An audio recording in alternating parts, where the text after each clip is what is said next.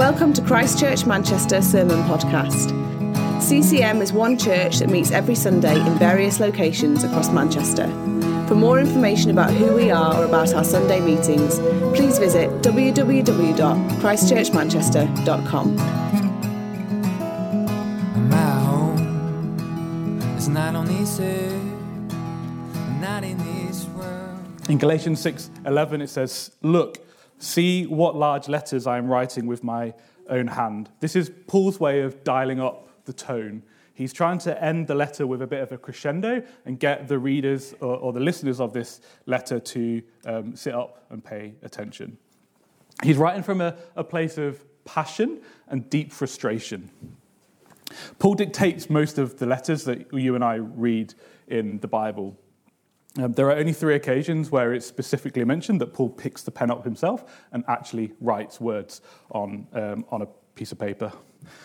2 Thessalonians chapter 3, he ends the letter to the church in, the, in Thessalonica and writes a, a thank you to them.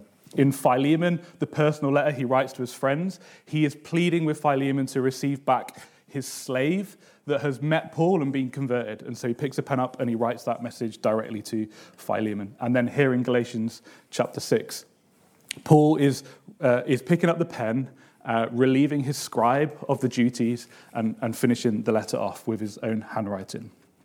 Paul's writing to churches um, across Galatia to confront them on the theology of the gospel the, the reality of the severity of what they are doing requires Paul to physically pick up the pen and write it for himself. The Jesus movement started um, from within the Jewish community. Most of the first converts of Christianity came out of the Jewish religion, but Christianity is a message for the whole world.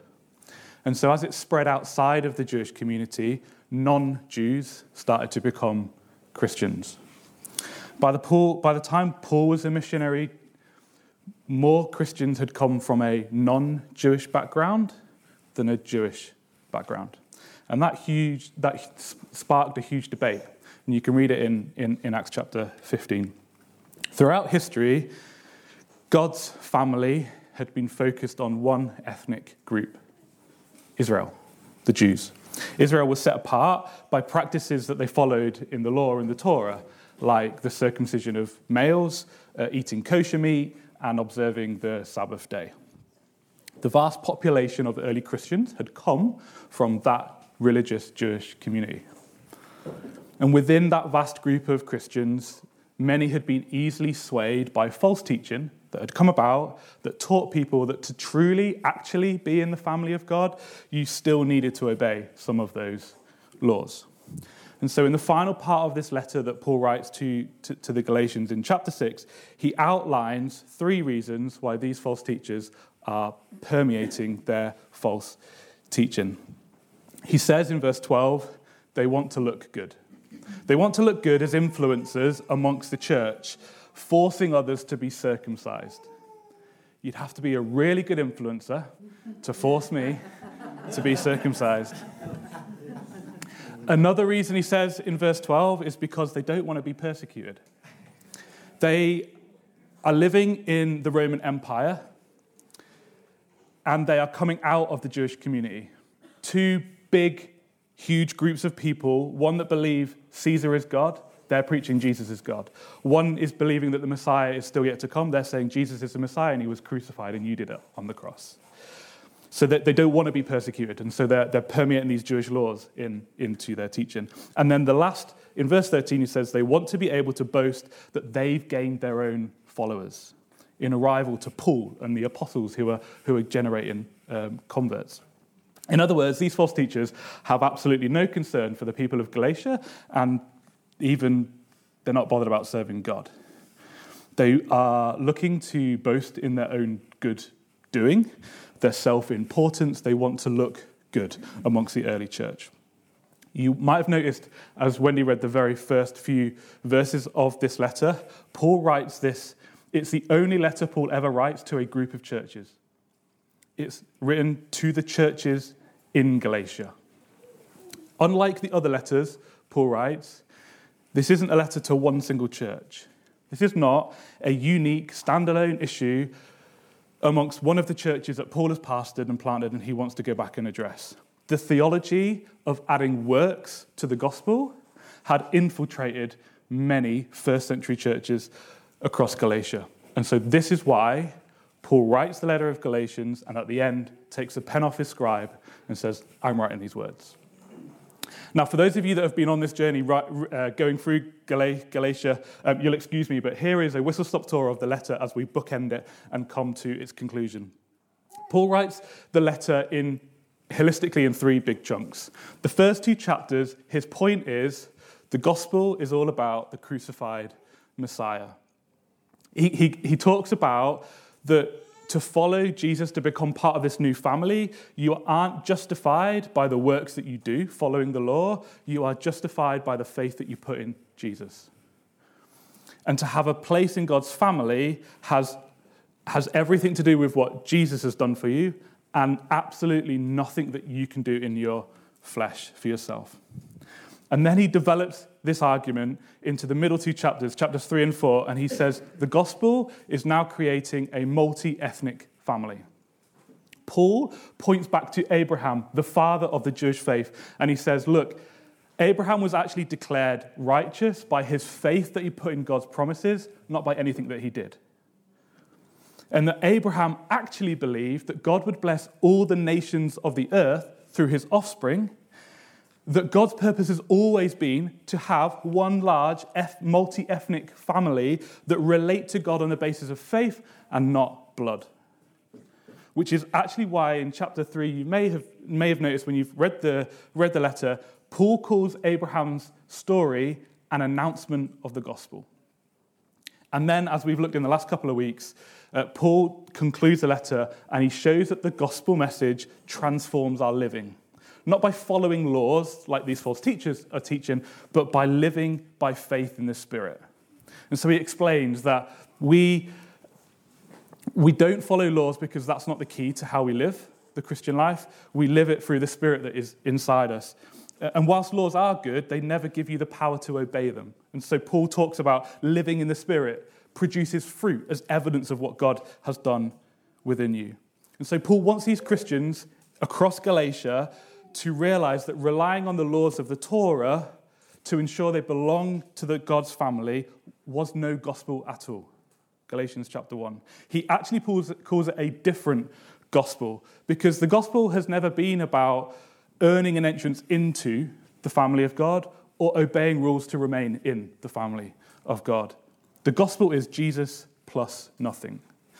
And the prideful, selfish boast of these false teachers had distorted the gospel to a point where it was no longer the gospel. And so, my objective this morning, as we conclude the letter to, uh, to Galatians, is to see what the gospel, what, what it's really about.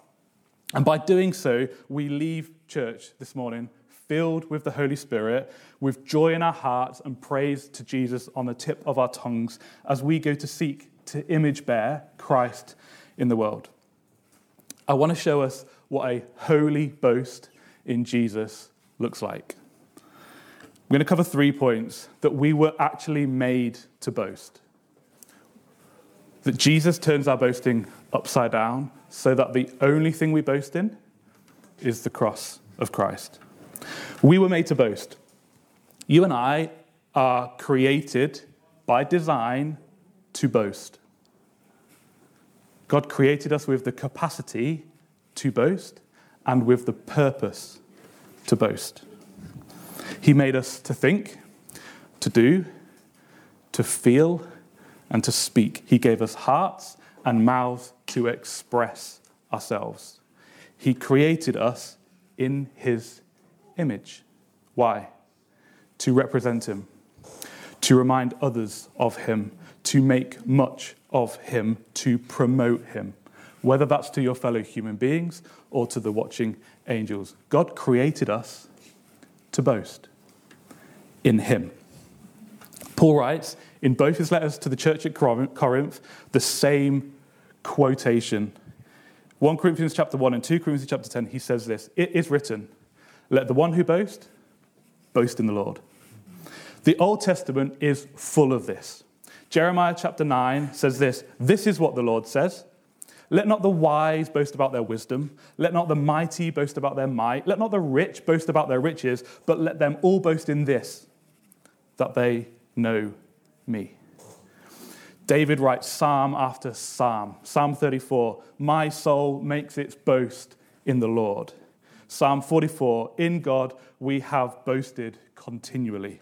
We will always give thanks to your name forever. We were created to know God intellectually and experience Him in our hearts so that we would rejoice in the way that we live and the words that we speak. God made us to boast in Him. But because of the sin and our struggle, we sometimes find it very difficult to compute what a wholesome boast looks like.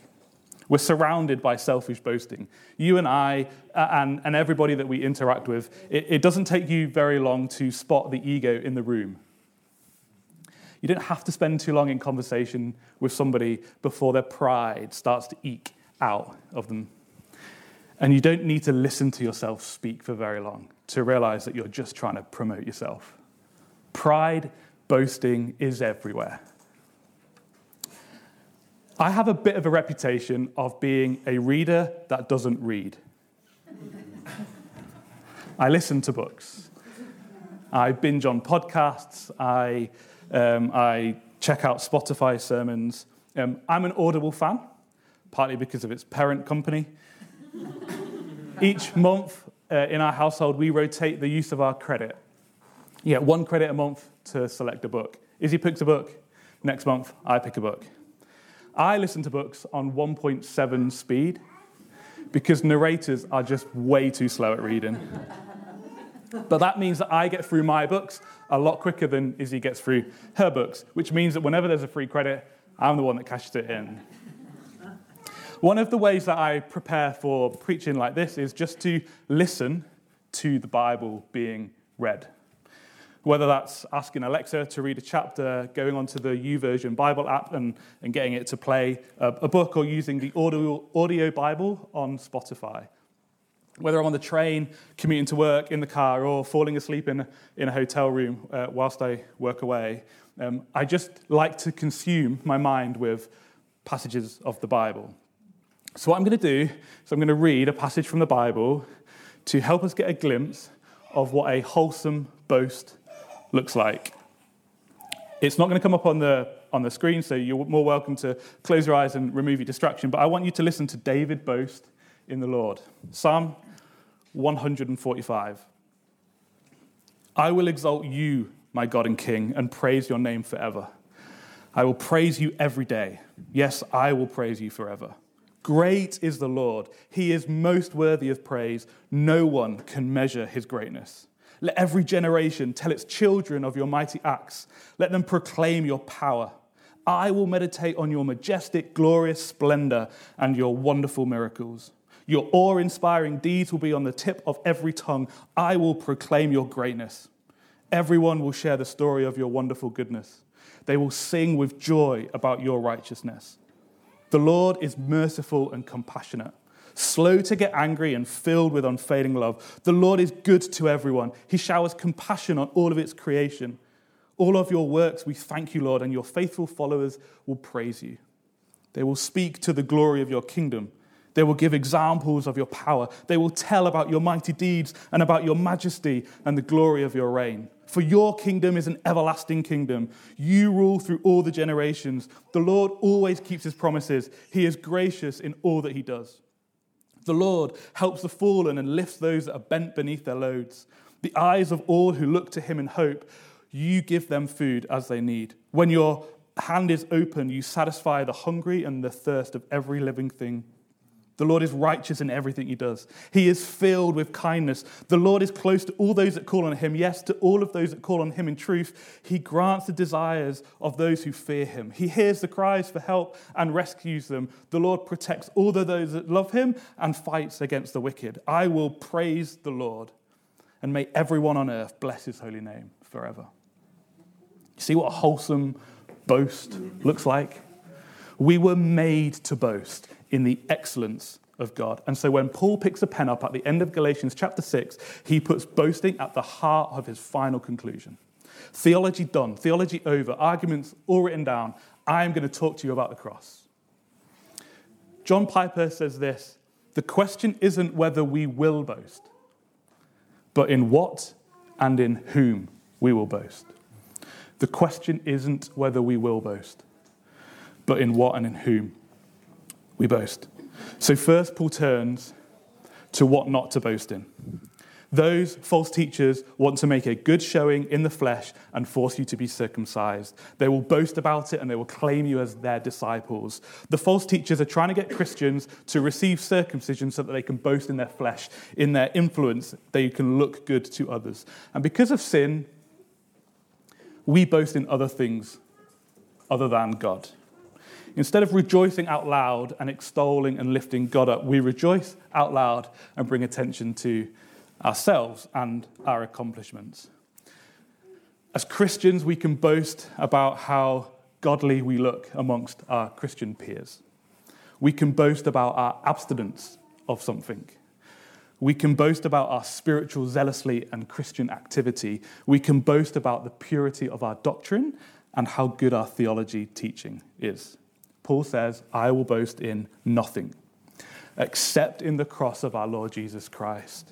When Paul writes to the church in Corinth, he starts his letter like this I determine to know nothing among you save Jesus Christ and Him crucified. This is our boast. This is Christianity, the cross, Jesus crucified. And so Jesus turns boasting upside down. Paul contrasts that sinful boast with his holy boast. And Paul wants these Christians to join him in being boasters in the cross. Just look what we're doing this morning. Worship is boasting, preaching is boasting, singing Christ centered songs is boasting, sharing the gospel is a holy kind of boasting. The Christian boast is not like the natural sinful boast. It is not a boasting in our flesh, trying to promote ourselves. It's not a boast in the outward appearance of how much of a good Christian you look. It's not a boasting in your strength of what you do for God and church. This has nothing to do with looking important or intelligent or impressive. The Christian boasting turned upside down is because Jesus turned it upside down. And so Paul says, Be it far from me to boast in anything other than the cross, by which the world is crucified to me and I am crucified to the world. Paul doesn't boast in his good theological arguments whilst they're pretty sound. Paul doesn't boast in his views versus the, these false teachers' views. He just boasts in the cross. And he says, Through this, I am crucified to the world, and the world is crucified to me. In other words, because of what Jesus has accomplished at the cross, Paul no longer needs the approval of anybody. He doesn't need to boast in himself, and he doesn't need the world to boast in him. The world has nothing to offer him, just as the world doesn't want what he has to offer. And today, as we think about Paul talking about boasting in the cross, it's very easy for us to get all too familiar with the cross. We see them on, on steeples, we see them in stained glass windows, we wear them on necklaces, on earrings, as tat- tattoos. Uh, we come to church, we talk about it, we sing about it, we read about it. The, the, the cross is in everything that we do. So it's easy to forget and overlook what it meant in the first century. The cross was horrific. I still remember the very first 18 rated film that I watched. What I'm about to share, not my mum even knows yet. so if she does ever listen to this recording, if it makes it, um, all I want to say is I promise I was a good kid. Um, in 2004, a film came out, an 18 rated film. It caused a bit of controversy among some Christian groups. I was 16 years old. I bought the DVD. I waited for my family to be out of the house.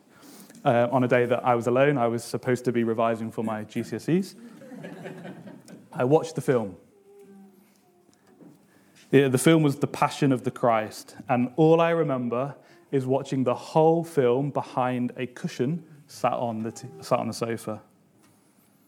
And then, as the tears welled up, as I watched the betrayal, the trial, and the crucifixion of Jesus depicted, I began to cry uncontrollably. It was the first time I'd ever experienced something like that in my life. I didn't know what to do, I couldn't even stop here. My face went blotchy, my eyes began to sting, and I remember taking two paracetamols at the end because I had a headache. Crucifixion was reserved for the worst of rebels. It was designed by the Romans to make death literally excruciating, to make the pain drawn out and lengthy, and to utterly shame the person that was on the cross. And Paul says, I'm going to boast in that.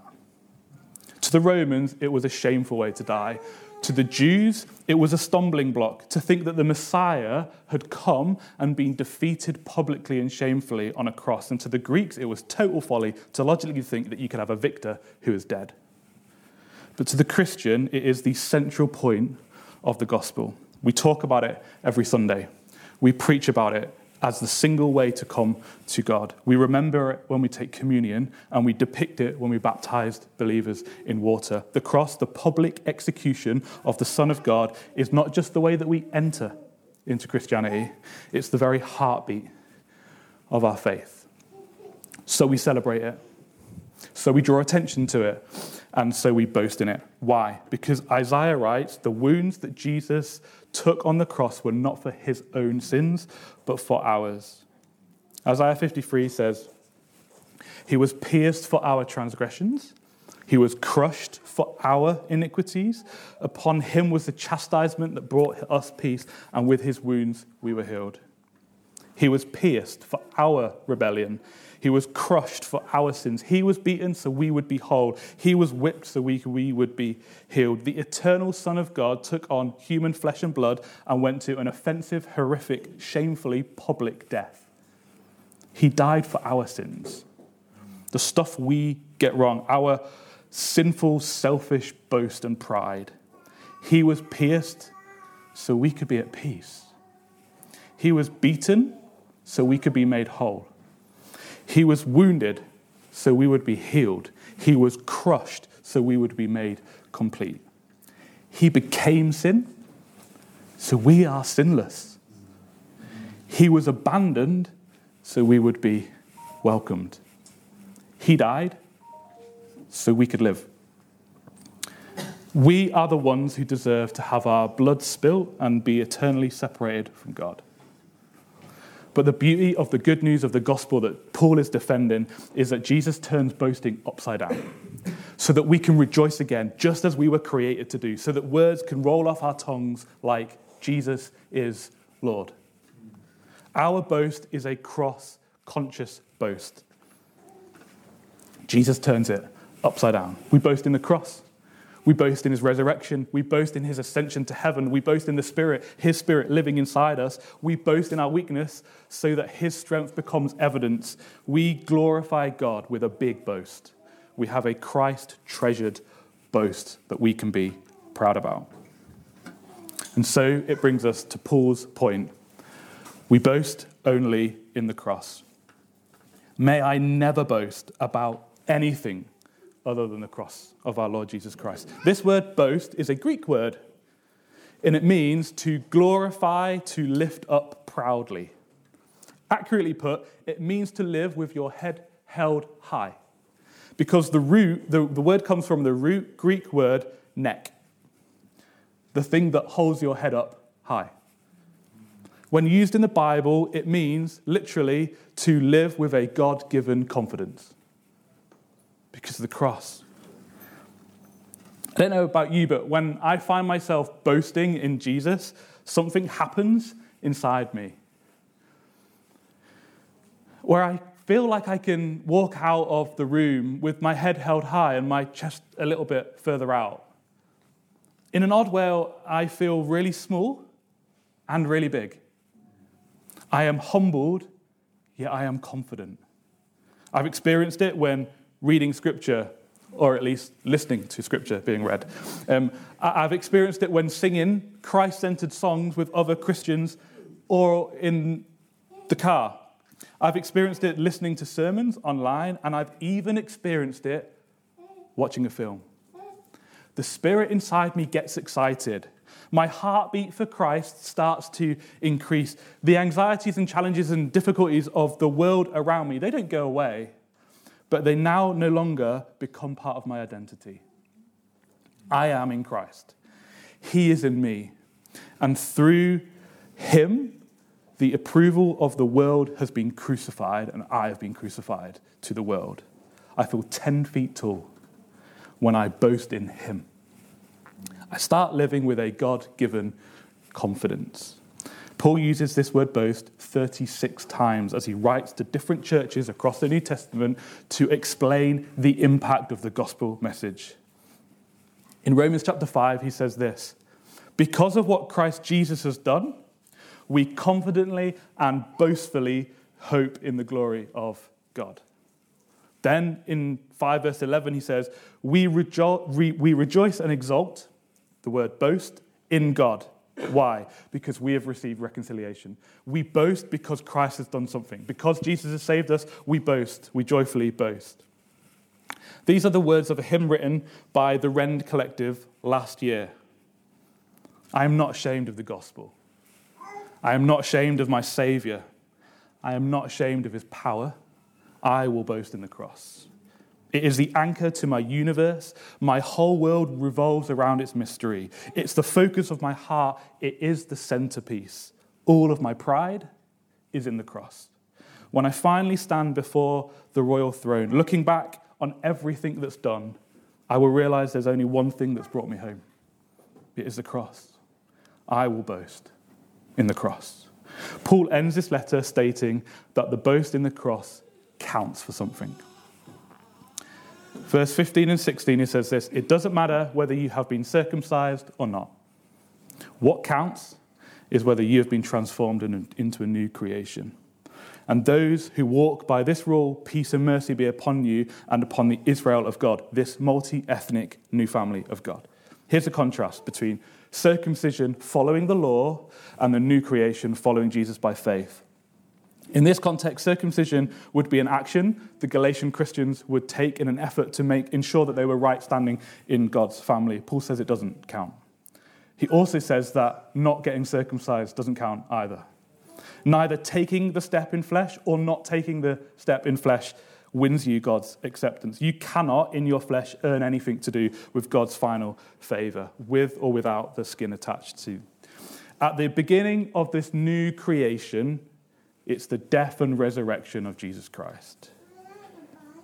And the death and the cross and the resurrection of Jesus Christ is the divine burst of power that allows us to be part of this new creation. The cross dished out death to Christ and life to us.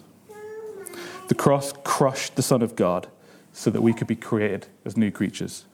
And the indignity and shame of the cross enables us to be indwelt by the Holy Spirit. And that's how we live our lives as Christians. Paul writes in Philippians chapter 3, verse 3, these words We are the true circumcision, who worship by the Spirit of God and boast in Christ Jesus and put no confidence in our flesh. That's the message of his letter to the Galatians. I'm going to invite the band up and we are going to boast together. We are going to celebrate Jesus together. We are going to remember him in communion. We are going to sing songs that lift him up. We're going to celebrate his death and his resurrection, which makes good on God's promises from Abraham all the way through to us. It vindicates him, it confirms that what his work on the cross was, was effective enough to cover our sins. And it gives us confidence in salvation through faith alone. We call it communion because we commune together. But first and foremost, we commune with him, the risen, living Christ.